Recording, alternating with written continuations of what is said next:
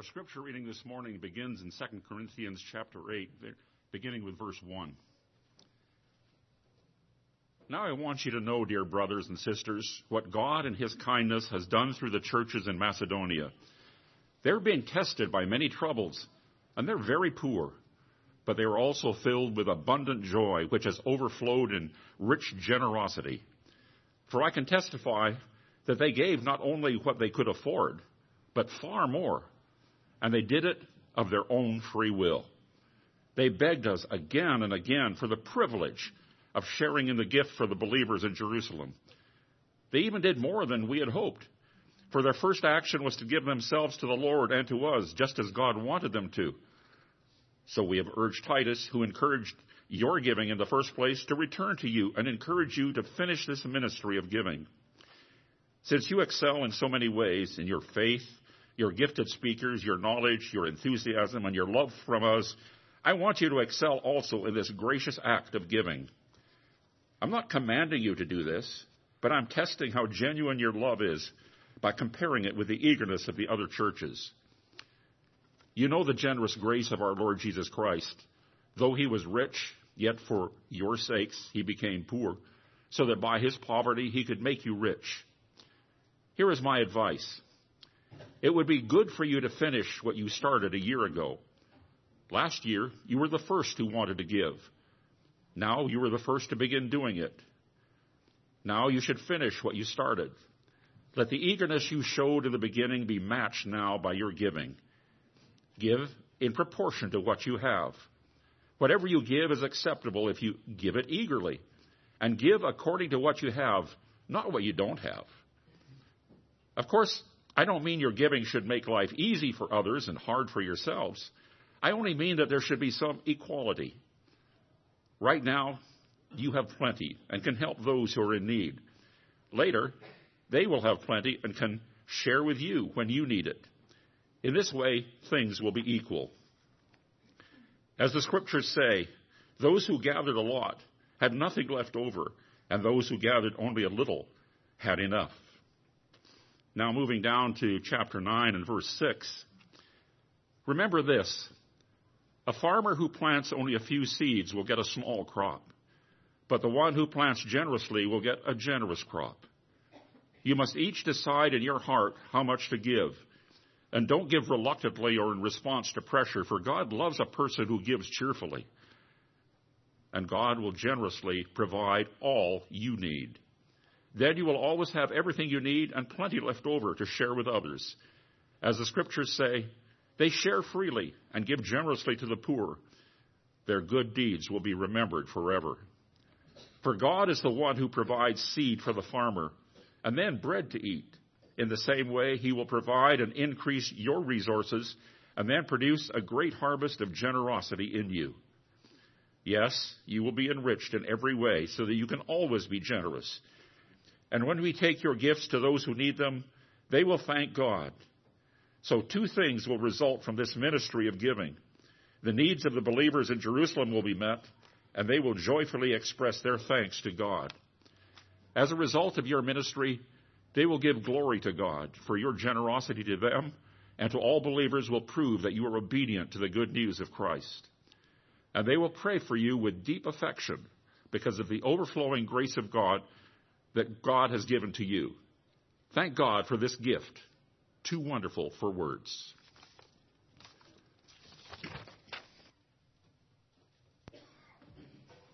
Thanks, Al. Well, we're on our third week of a three week series, the last installment of a series we've been doing on why Christians give. It's been kind of one of those uh, I could say in-house conversations. Uh, I, I, I tried to be careful so that those of you who might be visiting here this morning, that maybe coming to church is a brand new thing for you. Maybe you're just kind of checking out who Jesus is, and you you stumbled in here this morning, and you always thought Christians talk nothing but about money, and then you came here this morning and discovered I'm talking about money, and you you wondered if if, if your premonitions of ill had been true. Well, it they, they weren't. We don't usually talk a lot about money, but our community uh, six, eight months ago said, Tom, we need to do a series on, on money. We, we need to be talking about this. We need to be challenged about this. And so we decided that we need to have a, a conversation, and it's been three weeks now, looking at why we give.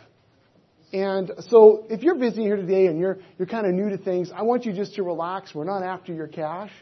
Uh, you can, I think, learn something today about why Christians give, and I think you might be challenged and encouraged in, in why you would give why you would be generous. But today is one of those conversations where you get to maybe listen in on why Christians give. So this is a particularly a series that um, really challenges those of us who would say the Erickson Covenant Church is our is our home church. This is where we attend. This is where we connect. This is where where we serve. Uh, it's it's really for us. Uh, the last couple of weeks we looked at, in particular, that we give because we love God more than we love money. And we also looked at last week how we give because our hope is in God and not in our wealth. And giving, uh, not just a, a, theory about giving or wishful, wishful thinking, but actually opening up our wallets, actually, you know, writing out the check, actual giving becomes the way that Jesus pries our heart off of our money. Sometimes it's a big long crowbar. Sometimes it just takes a little twist. But it's the way that He pries our hearts off of our money so that we can give our whole heart to God. And practical giving is the way that that happens. And, and more than that, giving, as we give, God does great things in our communities, in our church, and throughout the world. And giving is the way that God does that. Well, this week, in our last one, we're looking at how we give because we're grateful for grace. And really, all of Christian giving flows from this one fact that God has been generous to us, and so we live generously. That we give as an expression of our thanksgiving and our gratitude for God's grace to us. Today we want to look at that block of scripture that Al read for us. And I, I don't normally do this big of a chunk. I don't normally do what I'm doing today. It's a, it's a big chunk of scripture and I'm going to jump all around. So I apologize in advance. If you uh, have a Bible, open it and keep it open in 2 Corinthians 8 and 9. There's a few extra Bibles in the front of your benches. Um, and if moving around the Bible is kind of unfamiliar to you, no worries. I will read the passages so you can just listen in um, and, and, and see what happens. We're going to be looking at this chunk of scripture that is in a, the second letter we have that Paul wrote to uh, the church, to a group of Christians who were in the ancient city of Corinth. And it's, it's all about giving. Now, the background to this is that uh, Paul had been going uh, to a variety of churches spread over Asia Minor and in that area of the world, and he'd been raising money for the Christians back in the, in the church around in Jerusalem and in the surrounding area around Jerusalem. They've been hard hit by a famine and by some economic downturn. And, and they were facing some tough times. And so Paul had been going around to different churches. You see this crop up in a number of his letters where he talks about it. It's also mentioned in, in the book of Acts, where he'd been going to these primarily Gentile churches and he'd been raising money to help financially in the Jerusalem church. And what he would often do is he'd say to them, look, you have gained so much from that church, from those churches. Because it's from those churches that the good news about Jesus first came out. And all that you've received of the grace and the forgiveness and the knowledge of who Jesus is and the transformation that's happened in your life, you owe it all to them. And now they're having a rough time. And so you've gained so much from them spiritually, it's time to give back financially by helping them. And that's what, that's what his appeal. And so he and his team have been raising some money to help with the church back in the countryside surrounding Jerusalem in Jerusalem. And so he writes to them and he gives them some really practical advice on giving. Just some really practical stuff. And so as I worked through this passage, I was able to kind of summarize um, 10 principles about Christian giving that came to this passage. And you're probably wondering, couldn't he have summarized them a little more than that? I mean, 10? But here's my, here's my thought. I think there'll be a couple of principles, maybe two or three, that will really grab you. That will really be a challenge for you. And, and will be kind of fit your situation or maybe really highlight something that, that is new to you. And, and I think uh, maybe there'll be something in here for all of us. So we'll go through this. These principles are drawn from chapters 8 and 9 in 2 Corinthians. And to help with that, inside of your programs, there's a, an insert with, believe it or not, fill in the blank. I don't think I've ever done this before. Fill in the blanks. And, and that's just to try to, I recognize there's a lot of content today, and so it'll help uh, those of you who need that focus, but it also helps you take something home that will highlight those 10 principles and the scriptures that go with them. So as I jump around, you'll kind of know what scriptures I'm talking about based on, on what's there. Make sense? Hopefully we'll have some time for uh, question, answer, discussion uh, toward the end. So, 10 principles for generous giving. We're there already? Brilliant. Principle number one. Kind of already talked about it. We're generous because God is generous. We are generous because God is generous. I think the heart of it is in 2 Corinthians 8, 9. For you know the grace of our Lord Jesus Christ, that though he was rich, yet for your sake he became poor, so that you, through his poverty, might become rich. As I already said, giving, Christian giving, is in response to the grace of Jesus. And it tells the whole story, really, in some ways. It's Jesus who enjoyed this perfect relationship with his Father from eternity past, who sat at the right hand of his Father, who had all the wealth and all the privilege and all the position, leaving that place and becoming one of us, becoming human, laying aside all of that to become one of us, like you and I and walking with us and living the perfect life that we could not live, dying the perfect death we couldn't die, rising again from the dead, and offering His life to us, offering forgiveness to us. Talk about riches, right? Talk about incredible bounty that we've received from God, from Jesus, who laid all the riches aside, became poor, and died as the humble servant. Death on a cross for you and I. And that's, that's what's going on here. And so that's at the heart of our giving, that we are responding to the generosity of God. Giving then it becomes an act of praise and worship to God. That as we give, whatever we give, as we give financially, certainly, and that is the focus of this series, but as we give anything that we have, our, our gifts, our talents, our time, our energy, our food, our, our presence, as we give, we give as an act of praise and worship to God. You know, I, uh, I was thinking this week, and I know some of you already heard me say this, but you show me a stingy Christian, and I'll show you someone who's forgotten the generosity of God. If we're stingy, we have somehow cut ourselves off from the truth of our story that we follow an extravagantly generous God. And it results in extravagant generosity in the way that we live. In uh, 2 Corinthians 8 5, Paul is talking with the Macedonian churches. We're going to learn a little bit more about them. But he talks about how they exceeded their expectations in their giving. And listen to this. They gave themselves first of all to the Lord. And then, by the will of God, also to us. And this again relates to this fact that we are generous because God is generous, and we recognize that when we give, we're giving to God.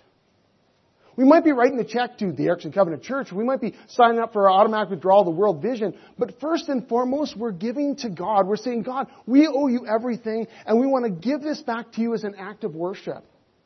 But then, as, as the same verse goes on, and then by the will of God to us, we recognize that when we give to God, what God has asked us to do is to use the wisdom in community according to sometimes our passions and our gifts, to give our money into a place, a community, a mission that, that we really feel like God is calling us to participate with Him in. So maybe it's Bible translation. Maybe, maybe it's helping women get out of the sex trade. Maybe, maybe it's clean water that we say, God, I believe you're doing this and I want to partner with you by the will of God. I want to partner with this organization, with this group to see your will done in people's lives. But the first order is that we're giving to God because He has been so generous to us. That's the first principle. And I, I think really everything flows out of this. But let's, let's move on to number two.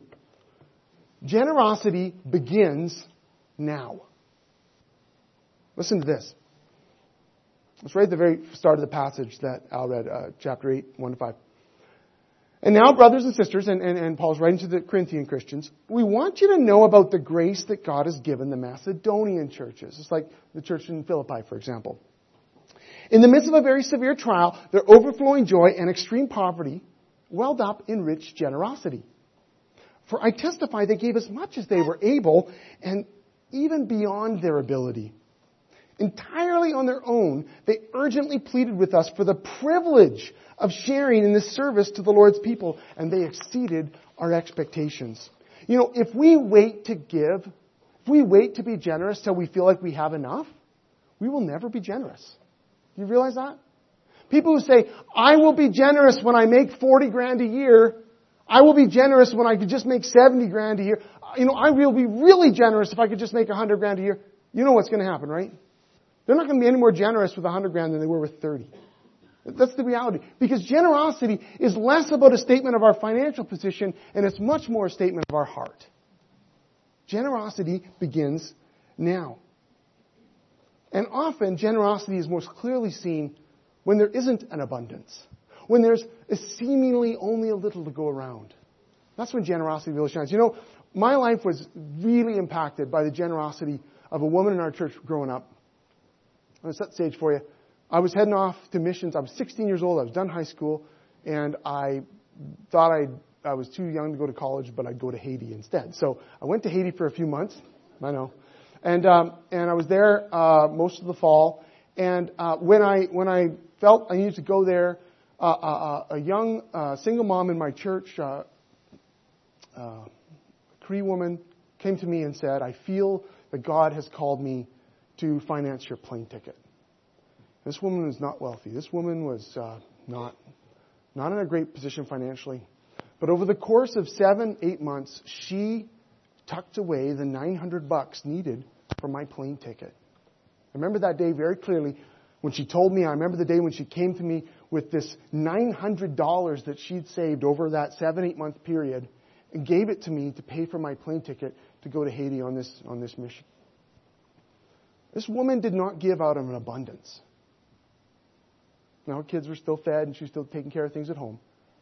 But she gave out of a lack in a way that, in a kind of generosity I've rarely ever seen. I was so humbled by that.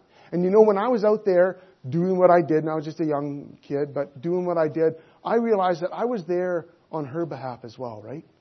Her generosity shaped my life. Her generosity was shaping others' lives. Generosity begins now. Don't use your situation as an excuse. You may have bad debt you need to deal with, and you do need to deal with it. But don't use your situation as an excuse to not be generous. Maybe you don't have a lot of money. Maybe you don't have a lot of stuff. And you realize that this generosity begins now, needs to begin with you opening up your life to someone, opening up your table to someone, spending time, giving energy. But I also do think it applies to our finances. That even when we have a little, we need to recognize that God has called us to give. Even if it's just a small amount, He's called us to live generously. So I want to ask you, before we go on to the next point, what kind of excuses have you been using to avoid generosity? I'm not asking for a response, but I will let you think about that for a moment as I grab a drink. What kind of excuses have been, you been using to avoid generosity?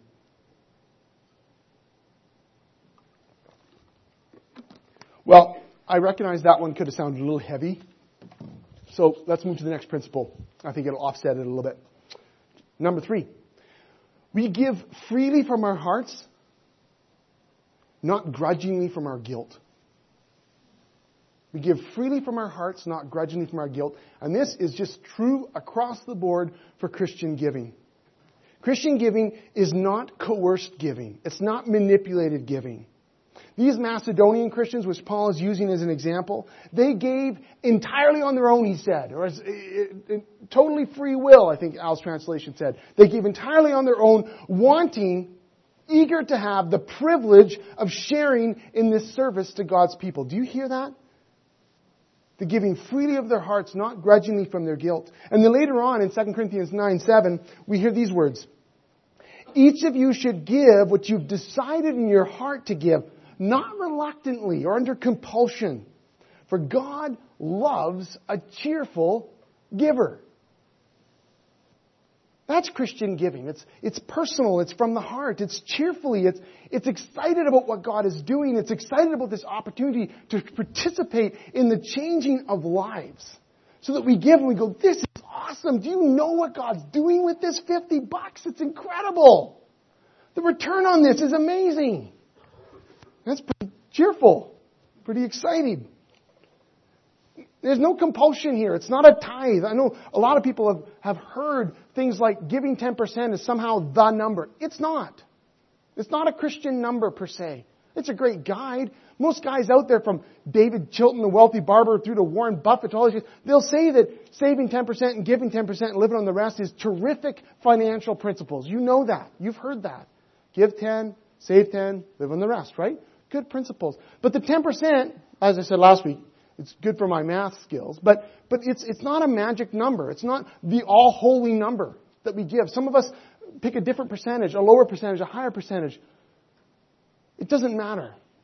And what, what we're hearing here is, is, is that we are to give cheerfully what we decided in our hearts and we sit down and we crunch the numbers with our with our spouse or maybe with our friends and we say you know what this year i want to up my giving to 17% or i want to i want to change my giving from 3 to 5% you decide in your heart and give cheerfully from what god has given you not out of some weird guilt or manipulation or pressure thing that's not christian giving in 8 12 to 13 it says for if the willingness is there, the gift is acceptable according to what one has, not according to what one does not have. Do you hear that? God is not expecting you to give the same amount or even the same percentage as someone else. That's, that's, not, what he's, that's not what's going on here. It's, a, it's according to what He's given you, what you have, maybe in your space of life, maybe in just the way where you are financially. He calls you to give out of where you are. And then on a little further, it says, Our desire is not that others might be relieved while you are hard pressed, but that there might be equality. We're called to give cheerfully out of what we have and be content with that. And we can do, we know that, we talked about this last week. You know, there's many things that you and I can do without. And I think that generous giving and living helps us evaluate some of our lifestyles.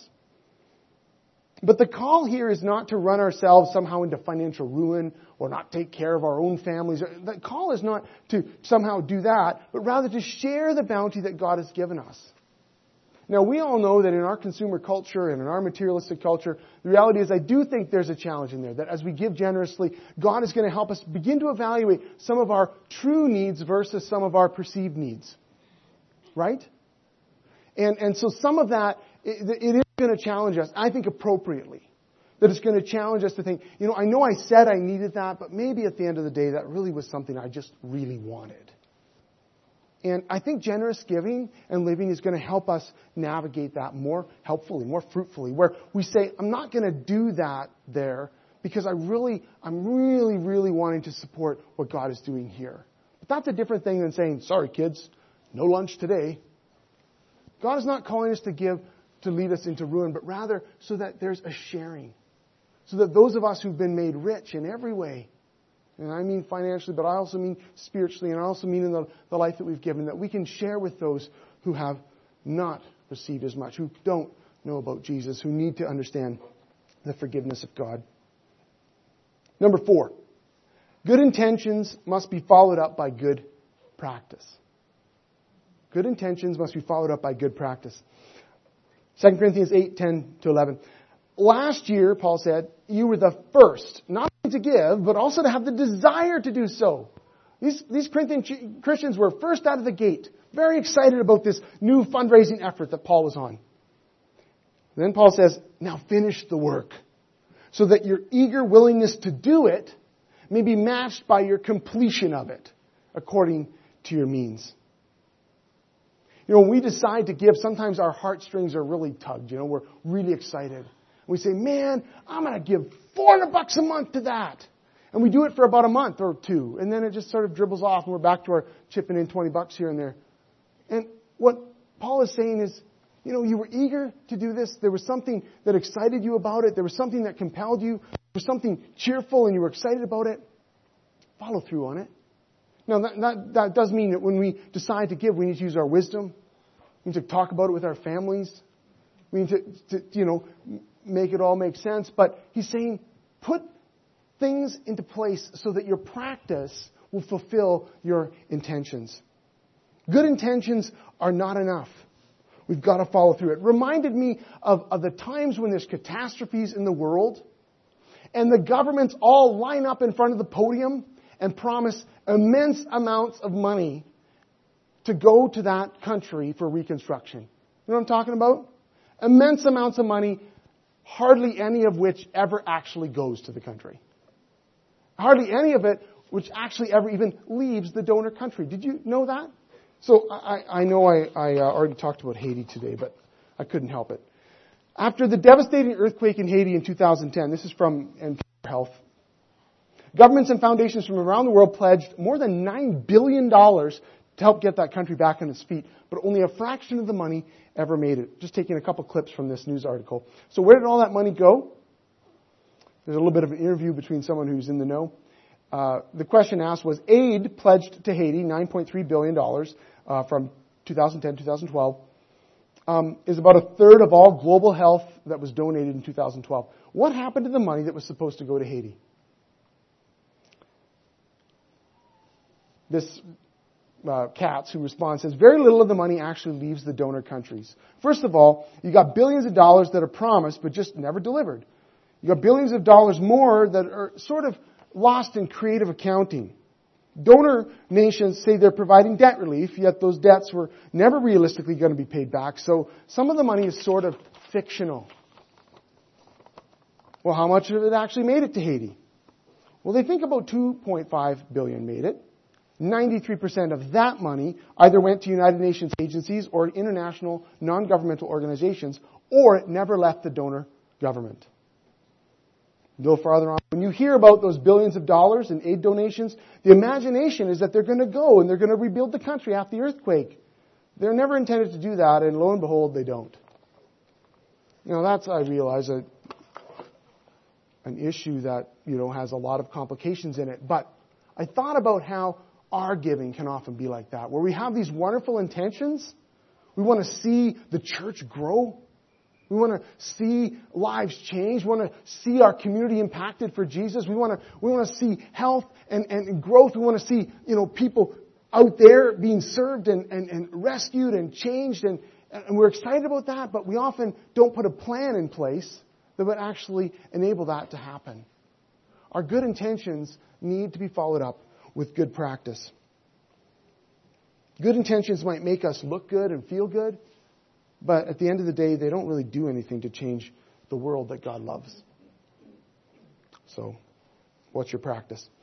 Number five, God gives generously to you so that you can give generously to others. 2 Corinthians 9, 10, and 11. Now he who supplies seed to the sower and bread for food will also supply and increase your store of seed or your resources and will enlarge the harvest of your righteousness, using this uh, farming metaphor to get at how God is doing this work. Listen to this. You will be enriched in every way so that you can be generous on every occasion. Do you hear that? Let me read that again. You will be enriched in every way so that you can be generous on every occasion. And through us, your generosity will result in thanksgiving to God. So why are you rich? We looked at this last week, the fact that we are rich. Why are we rich? We're not rich just so we can live a comfortable life. We're not rich just so we can buy another piece of property. We're not rich just so we can feel secure like everything's taken care of. That God actually gives us that money so that we can be generous in every occasion. That when the situation arises, we can dole it out. That when something comes up, we can open our doors. That that's the generosity of God given to us so that we can share His generosity with others. God's goal in challenging us to live generously is not to reduce us to poverty, but to rather share with others His generosity. That's why He's given to us. Number six, God wants us to excel in giving. I don't know if you've ever thought of this. God, God wants us to excel in giving just as He wants us to excel in faith, in service, in gifts, and love. In uh, 2 Corinthians 8, 6 and 7. So we urge Titus, that's one of uh, Paul's uh, partners in ministry, we urge Titus just as he had earlier made a beginning, to bring also to completion this act of grace on your part, so still in the same deal here. But since you excel in everything, in faith, in speech, in knowledge, in complete earnestness, and in the love we have kindled in you, see that you also excel in this grace of giving. This is an amazing church. This is a church that's growing in their understanding of who Jesus is. This is a church that's coming to understand that God has given us gifts and we serve according to the gifts that God has given us. This is a church that's excited about what God is doing. And Paul says, that's awesome. And now excel in the gift of giving that God has given to you.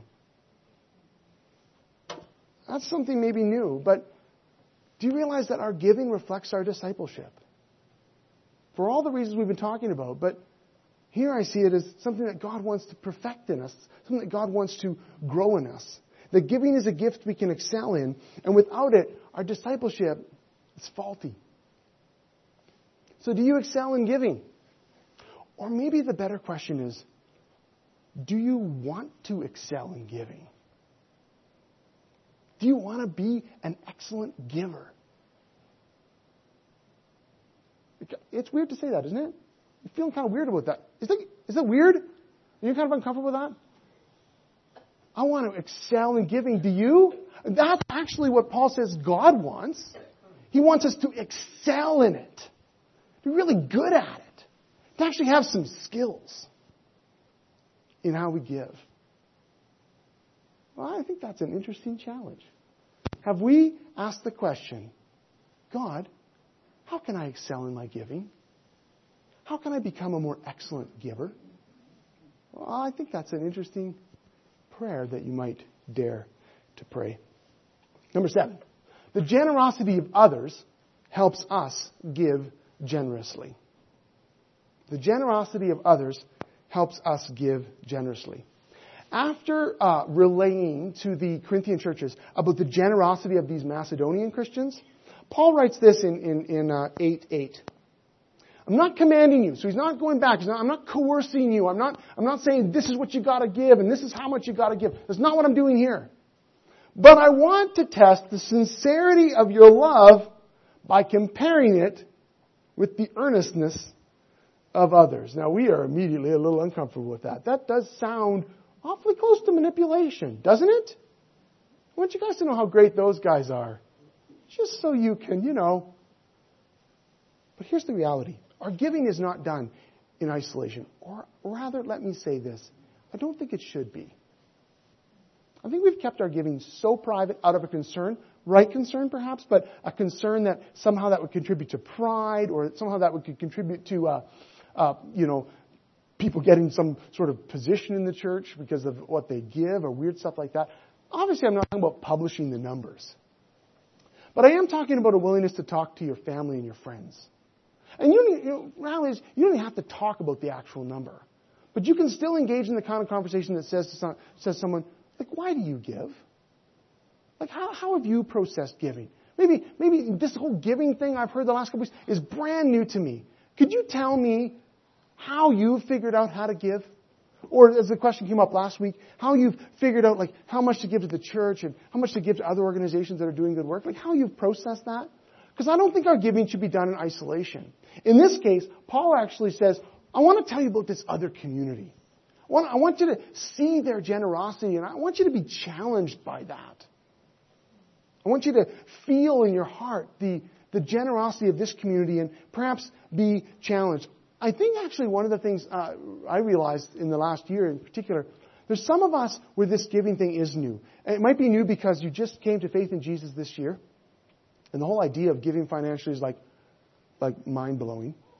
And, and, and some of you are, are maybe for the first time in a, in a, in a church community where, where this is even something you're willing to consider. I don't know where you're at.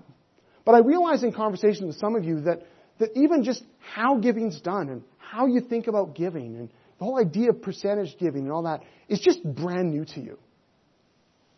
And, and I want to encourage some of you who follow Jesus longer. Maybe you've been uh, following Jesus for decades, that you realize when you keep how you give and how you process giving, when you keep that private, the younger people who just have just started following Jesus, they have no idea how you give. They have no idea why you give. They don't, they don't, they're, they're trying to figure it out. And so I've had a number of conversations with people where literally it's like the penny dropped when they realized, oh, here I thought if I chucked a 10 in every month, it just kind of was doing what needed to be done. I didn't realize you're talking about like actually looking at my wage, not me looking at their wage, but myself looking at my own wage and, and deciding what to give. I didn't even know you were talking about that. This changes everything. And, and they're not begrudging about it. They're excited about it because they didn't realize. Because you know what? I know some, some of you are new to church and, you know, uh, maybe you're new to this community. You maybe came in and thought that the place just sort of ran on endowments or something. That there's wealthy people that have died in the past and we've got this huge pot of a couple million bucks and we're just living off the interest. We're not. This place runs, my salary's paid, the ministry programs are covered, the building lights and heat are on because of the plates that get passed around every Sunday. The place runs. The community grows. We are thriving. People are coming to know who Jesus is because of the giving that is done by you. There's no secret pot somewhere. And I think as people are newer to things, newer to the community, and start to realize that, it changes everything. But there's a whole bunch more that happens in that, which is what we're talking about. As we begin to, again, have our hearts pried off our money, as we begin to be invested in what God is doing, our whole life changes because of that. So let me just encourage you to step out and actually talk to a friend about your giving. Go to someone that you know has been following Jesus longer and ask them, Tell me about how you give. You don't have to say, Tell me what you give, but tell me how you give. I challenge you to do that. Go and ask and, and learn from the generosity of others so that your own life can be shaped in, in, in generosity. Number eight, when we give generously, real needs are met in uh, chapter 8, 14, 15. At the present time, your plenty will supply what they need. So that their plenty, in turn, their plenty will supply what you need. The goal is equality, as we've already read. As it is written, the one who's gathered much did not have too much, the one who gathered little did not have too little. The goal of our giving is to meet real needs so that there's equality. But that equality, you know what that means when it filters down. So that people are being cared for. So that their actual needs are being met. Their needs physically, their needs spiritually, their need for community. These are real needs that are being met. In uh, chapter 9, 12 to 13, it says, This service that you perform is not only supplying the needs of the Lord's people, it's also overflowing in many expressions of thanks to God. But folks, for this, for this point on the real needs. That the giving that we, are, that, that we commit to, it's meeting real needs. When you give to the Erickson Covenant Church, real needs are being met. Do you know that? People are coming to understand God's love and grace for them. And, and that's, that's not just through me. You understand that. I play a role here. You play a role here. Together as the body of Christ. People are coming to know who Jesus is. Real needs are being met. And as we give to rescuing girls out of the sex trade, or we give to Congo Kids World Vision, real needs are being met. This is an amazing thing. If we give $5, we give 500 bucks. Real needs are being met when we give generously. Number nine, when we give generously, God is praised. We already heard that mentioned. Through, your, through us, your generosity will result in thanksgiving to God, overflowing in many expressions of, of thanks to God. Uh, because of the service which you performed yourselves, others will praise God for the obedience that accompanies your confession of the gospel of Christ and for your generosity in sharing with them and with everyone else. I love that line. They'll praise God for your obedience that accompanies your confession of Christ. That we don't just say we follow Jesus, but we actually put our money where our mouth is. That's essentially what it's saying. That we, we follow up with that and say we're invested in what God is doing in our community and around the world, and we're showing that with our giving. Generous giving results in praise to God. As real needs are met, people's hearts and minds and lives are pointing toward the Jesus who longs to meet their every need. God is praised, and our giving exalts Jesus. Number 10. And then we'll open it up for, for questions or comments. When we live generously, we receive blessings.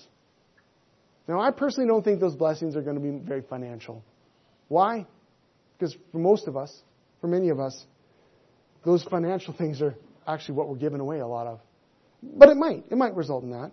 But I want you to hear the, the broader statement. In, in 9 8, God is able to bless you abundantly so that in all things, at all times, having all that you need, you will abound in every good work. When we live generously, we receive blessings. God takes care of us. God gives us what we need, not just to live, but to continue to be part of what God is doing. And there's amazing blessings that come back. Um, another one mentioned here in 914 is that the people who are receiving this gift, that they pray with, with affection. They, they pray for you. Their hearts go out to you because of the surpassing grace that God has given you. That one of the blessings that returns is, is the blessing of prayer. The blessing of having God praised, but also the blessing that as we minister to people, as we give to even to this community and lives are changed and people come to know Jesus, just think of the change that makes in our community, in our lives, and the blessings that are returned to us because of that. Now, Dave shared a story with me this morning that I'd like you to share. Dave, are you willing to do that? Kind of putting him on the spot here, but we, I'll give you a little warning. Dave shared a story with me about an act of generosity that he and Ruth did for someone that resulted in a return that was different than expected. Will you share that, Dave? Can I give you your microphone? Are you willing to do that? Sometimes it's better just to keep your mouth shut. 1968, we got married and we moved to Quesnel and I was a social worker working for the government, and uh, I had a caseload, and one of my cases was Jim, and he was a handicapped individual, and he lived halfway between Quesnel and Barkerville, and that was my territory. And as it was getting near Christmas, I said to Ruth, "We're going to need a Christmas tree." And so I know Jim lives up there, and I know he's a kind of a woodsy kind of guy. And so I said, when he was in for his monthly thing, I think he got 35 bucks a month to live on at that time It was a big social assistance check. Maybe it was 75. I can't remember. Long time. In any event, he said, sure, Dave, you, you come out and get a Christmas tree. And so I said, well, we picked a time. And when I got home and told Ruth, she said, you know, we need to take them a package. There was another gentleman we were going to see as well. But I'll just talk about Jim. And so we went out to Jim's place and Ruth baked some chicken and did some banana bread or whatever you were making back then. It was pretty early. Um, and we, early in her cooking career? Is that what you're referring to? All of it. Okay. All of the above. In any event, we took this package, and I remember walking up the snow. The snow was probably above our knees, and there was a, a worn trail from, from the highway. Jim didn't have any vehicle. I know when he came to town, he would just walk down, and someone would bring him in. And so we walked up to his house. It wasn't a house; it was a shack this piano might not have fit in the in, in the place. It was probably about 12 feet by 20 or 18. In that, most of that space was taken up by wood. There was a bed. There was a stove, and we sat down. It was warm, I remember, uh, and we gave him the stuff, you know. And Jim, tears came to his eyes. Nobody had come to his house. That was his Christmas. We'd done that, and then he said, "I said, well." After we had done our given the gift. I said, Jim, we need to get a Christmas tree. And he said, I've got one picked out for you, Dave. And so we trudged further away from the Barkerville Highway or the road, whatever it was, back into the bush, and we're going through trees, and I'm going by, and I says, Jim, there's a no, I got one for you, Dave. There's another nice one. And Ruth and I were looking at these beautiful trees. It was a moonlit night, and we were still slogging through snow above our knees. We came into a clearing, and there was this tree, and I remember it had about a six inch um, uh, stem on the bottom. The trunk was about six inches, and I looked up to the top. It was a blue spruce that was absolutely perfectly shaped. And he said, This is your tree. And he started to cut it down. And then we got it down, he said, How much of it do you want? And we took the top. You know, just for a little bit of blessing, uh, I always look back at, at the, the, the blessing that we got by just sitting in his place and understanding it. And to this day, we have bought a lot of Christmas trees. As you can tell with our hair and how long we've been together, we've had a lot of Christmas trees. But I don't think any one Christmas tree meant more to us than that one and, and the gift that was given back to us because of a simple little opportunity that we shared with Jim.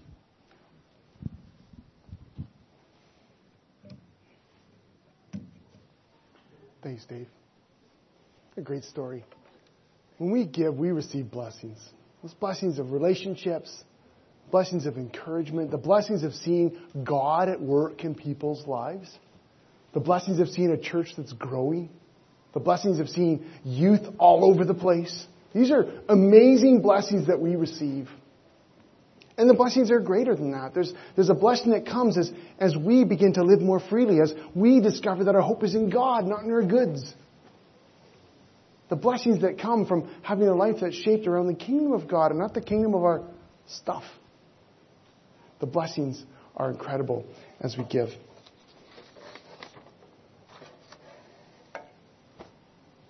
Any questions, comments, discussion today? We still got time. Yeah, it was pretty fast. Um, Ethan's going to be our runner today. Excellent.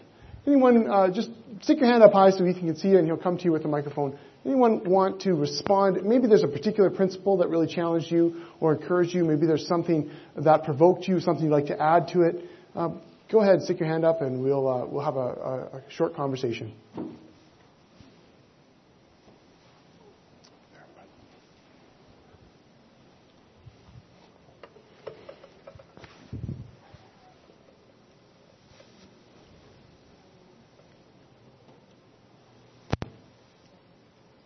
You can just make sure it's on at the bottom there, Ethan.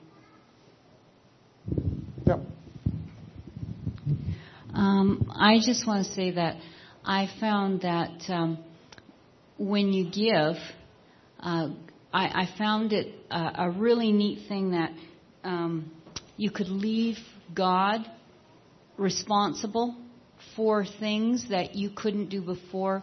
When you knew that you had give, given, um, God had to take, I knew at some point uh, God would have to take care of my needs.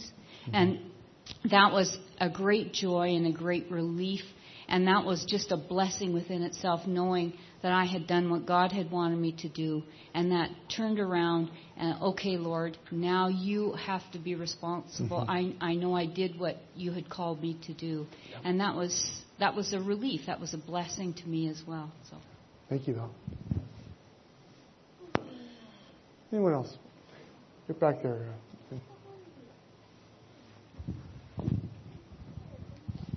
Yes, uh, I'm sure glad to be back at church again after a long absence. Uh, I had some medical problems, and uh, and uh, I was, you know, like positive thinkers, and so on. Some of my friends talk about um, where is the opportunity in this uh, challenge that God gave me, and um, having a bit of a time initially finding it, but then I found it in talking to God, He told me this that one of the things that He God wanted me to do was to reach out and ask for help from people, and um, one might think, well, that's easy enough, but not for me for some reason. I'm too tough or whatever, uh, too self-sufficient, whatever. But once I got my head around the idea, and then God said that, you know, that you will get a lot of benefit from people just phoning you up and asking you how you are and so on, or, you know, do you need anything or so on. So that felt good for me. But then I realized that the people that phoned me up and so on and reached out for me, they got a lot out of it that was the beauty part that I gave them a reason or I gave them a, an avenue to do God's work. Like this occurred to me that um, when what you do for the least of my children, you do for me. So these people that reached out to me, I could feel in my heart that. Uh, they got a lot out of my so-called dilemma, so-called bad situation, which uh, the more I open it up, the more I realize it's not a bad situation at all. God sent me what appeared to be a dilemma, appeared to be a challenge. It was a blessing. So, thank you for listening. Thank you, Terry. Thank you. Anyone else?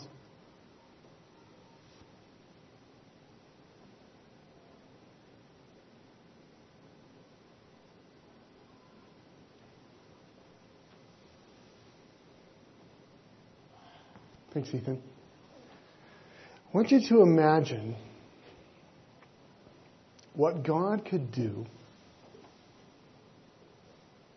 if we, as a church, were to truly excel in giving. I want you to imagine the families that would be restored. I want you to imagine the men and the women who would discover for the first time in their lives that they're forgiven. I want you to imagine the lives that would be changed. I want, I want you to imagine the people who would be added to our community. People that you work with, neighbors, friends of yours that you think in your mind, we will never, ever see them come to know Jesus. We will never, ever see them sitting with us in church. I want you to imagine what would happen if we were able to live the kind of generous lives where people see the way that we live corresponds to the generosity of God's grace in our lives. And that touches every area of our lives. It certainly touches our finances. But it touches our hearts. It touches our tables. It touches our homes. It touches the way that we open ourselves up to one another. It touches the way that we pray.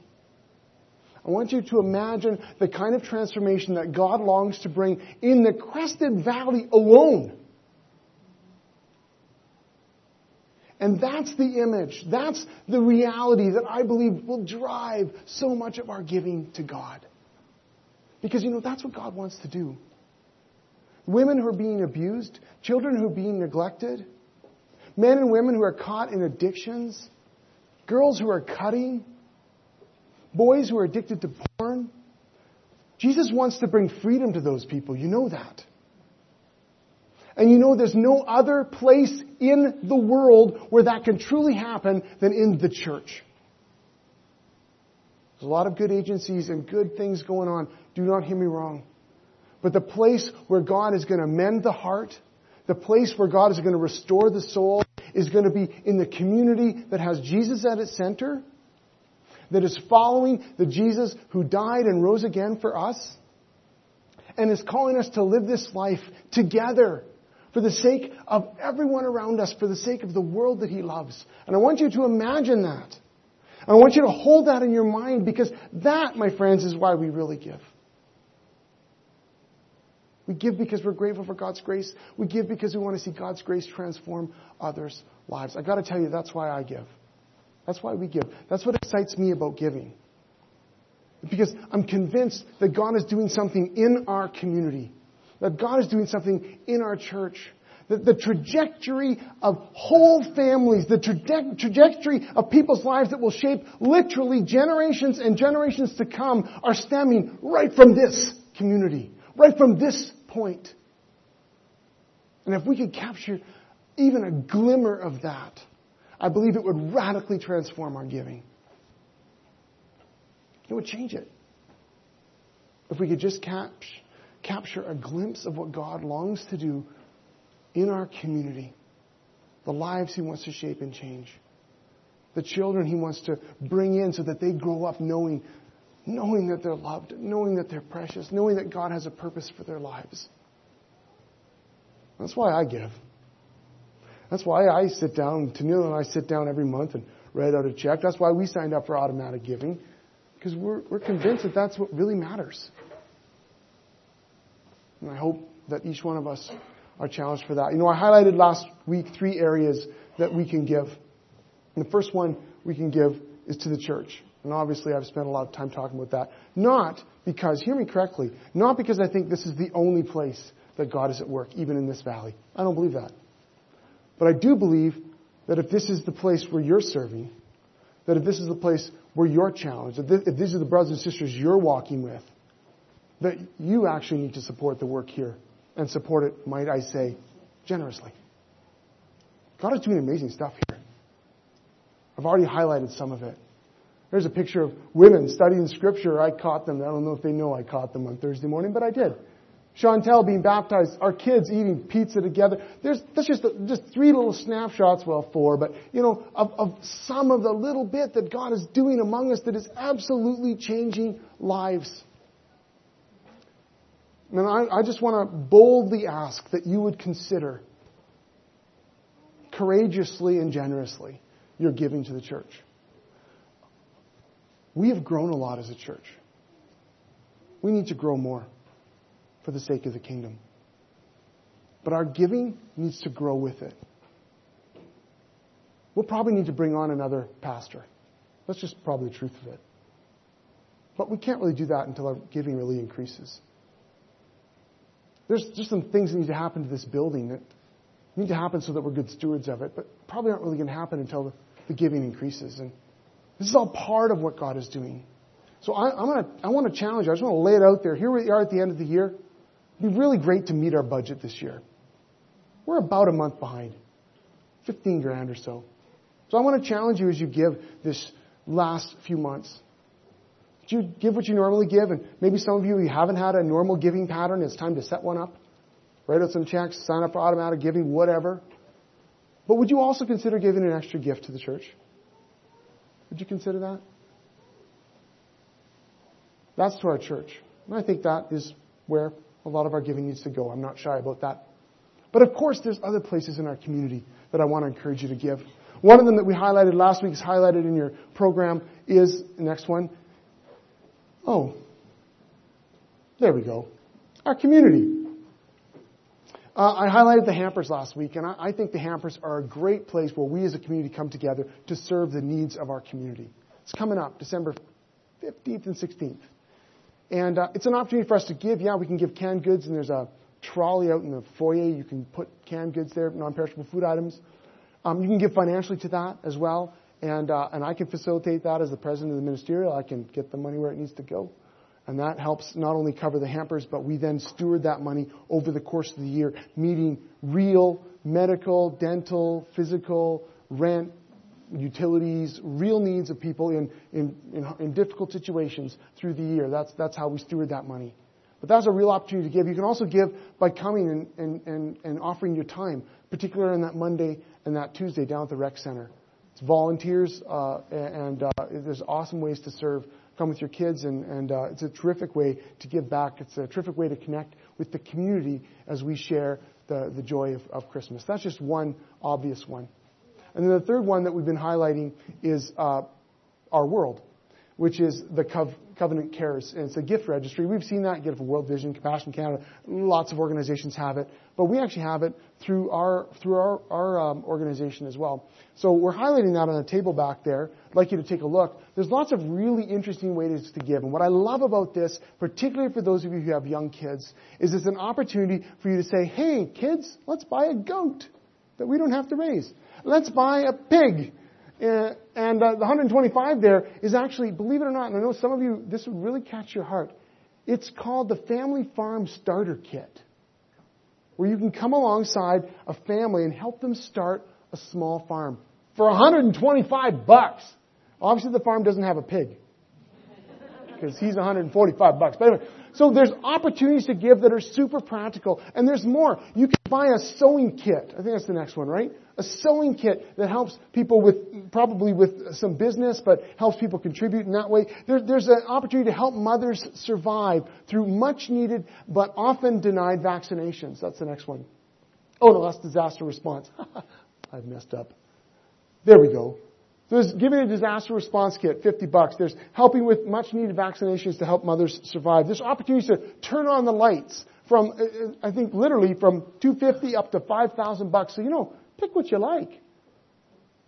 A few of you could easily cover the five grand, no problem. Some others might even want to pull your money together and get turn on the lights for 250. But there's really cool opportunities.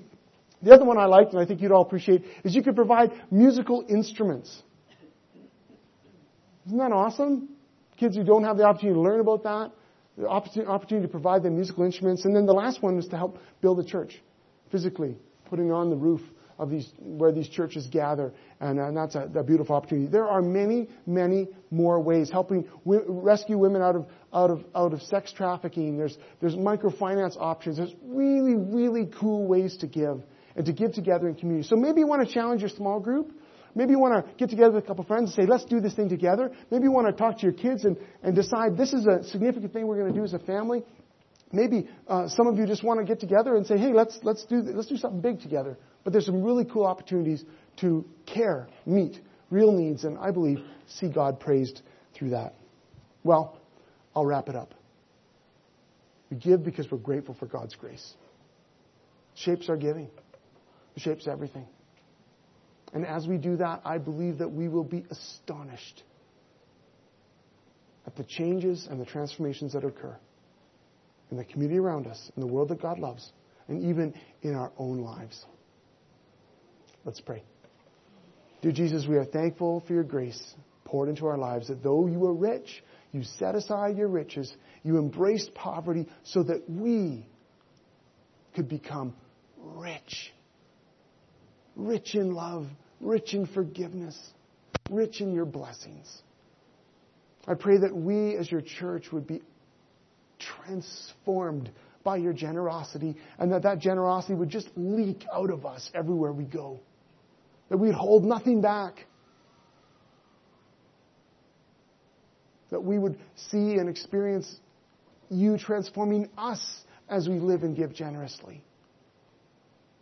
We long to see lives changed. And so, Jesus, however you want to do that through us and in us, pray that we be responsive to you today. In your name we pray. Amen.